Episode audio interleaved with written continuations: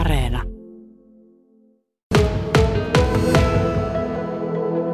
No kyllä ihmisten avun tarve on selvästi lisääntynyt tämän vuoden aikana. Et voi sanoa, että köyhyys on entisestään syventynyt ja laajentunut meillä Punaisella Ristillä. Se näkyy esimerkiksi siinä, että ruoka-avussa on kävijöiden määrä lisääntynyt ja ihmiset tarvitsevat ihan aineellista apua selviytyäkseen ruokaa ruokapöytään.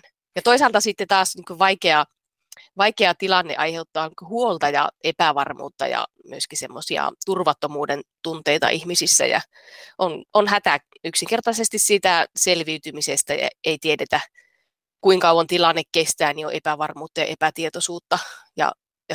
Ja siitä myös, että kuin huonoksi se tilanne oikeasti sitten vielä voikaan tästä vielä pahentua ja muuttua.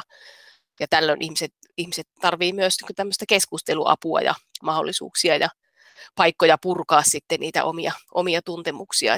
Ja on tietenkin tärkeää, että ihmisiä jätetään näiden huoltenkaan kanssa yksin, että sen lisäksi, että annetaan konkreettista aineellista apua joko vaikka nyt ruoan muodossa, mutta sitten myöskin on mahdollisuus keskustella. Tilanne on semmoinen, että kallistuneet hinnat, nousseet asumisen kustannukset näkyvät avun tarpeen lisääntymisen. Se on tämmöinen, voi sanoa, että vähän erilainen ilmiö ehkä aikaisempiin vuosiin verrattuna. Kyllä, juuri näin, että tällä hetkellä se suurin syy hakea apua on se ruoan hinnan ja asumisen kustannusten nousu.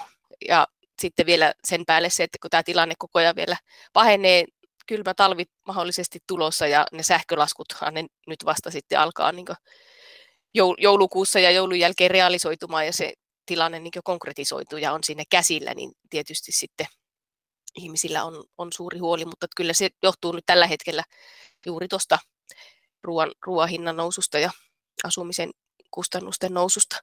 Ja ylipäänsäkin niin köyhyyden taustalla yleensä on työttömyyttä ja yksinhuoltajuutta ja yhä useammin nykyisin myös niin pätkätöitä ja osa-aikatöitä ja niihin liittyvää pienituloisuutta ja sitten ne tietenkin, joilla ei ole säästöjä ja puskureita tämmöisessä poikkeustilanteessa, jolloin hinnat yhtäkkiä hyppää, niin he on jo niin valmiiksi heikoilla tai muuten haavoittuvassa asemassa, niin heillä se on tietysti niin kaikista vaikeinta nytkin.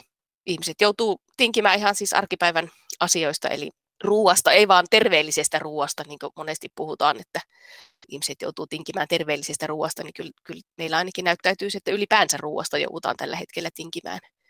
Ja sitten puhumattakaan nyt vaatteista ja muista perustarpeista, että kyllä tämä vaikea tilanne näkyy siellä ihmisten arjessa. Sanoit tämmöisiä muutamia asioita, mitkä monesti liitetään siihen, että on avun tarpeessa, eli työttömyys, voi olla, että on yksinhuoltaja ja pätkätöitä, ihminen voi olla yksinäinen ja syrjäytynyt, mutta onko nyt tämän joulun alla semmoinen tilanne, että sinne avun tarvitsijoiden joukkoon on tullut aikaisempaa enemmän semmoisia ihmisiä tai perheitä, jotka eivät ehkä osanneet vaikkapa vuosi sitten ajatella, että voisivat apua tarvita? Kyllä, juuri näin. Tämä on nyt tämän tulevan joulun tilanne, eli tosiaan apua pyytävienkin määrä on lisääntynyt, että tuo Itla ja Kela on tehnyt tämmöistä arviota siitä, että erityisesti esimerkiksi nyt niin kuin lapsiperheiden kohdalla, niin kevään jälkeen on tullut 16 000 uutta perhettä köyhyyteen tippunut.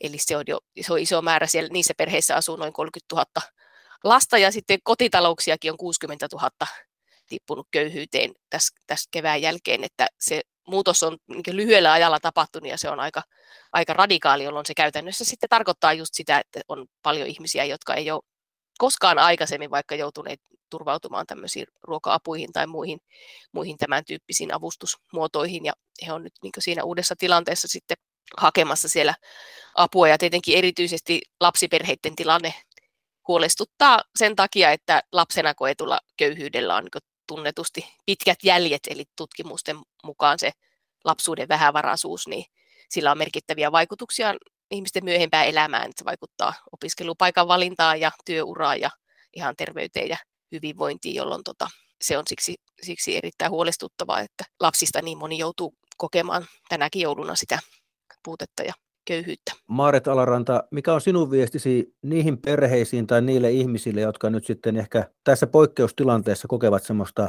jonkinlaista häpeän tunnetta, että vaikea on ylittää sitä avunpyynnön kynnystä, niin mikä on sinun viestisi näille uusille ihmisille, jotka ehkä on vähän oudossa tilanteessa ja ehkä kokevat sitä häpeää? No tärkein viesti on ehkä se, että ei kannata jäädä sen tilanteen kanssa yksin, että aina on apua tarjolla ja kannattaa lähteä avaamaan sitä tilannetta ja hakemaan sitä apua, että ei kannata hävetä todellakaan varsinkaan tämmöisessä tilanteessa nyt, että ja ehkä sekin helpottaa, kun tietää, että ei ole yksin, että aika paljon on ihmisiä, jotka on ensimmäistä kertaa semmoisessa niin vaikeassa tilanteessa, että kannustan tietysti niinkö hakemaan sitä aineellista apua, mutta myöskin sitten jakamaan niitä huolia ja sitä vaikeaa tilannetta muiden kanssa, että apua on onneksi tarjolla.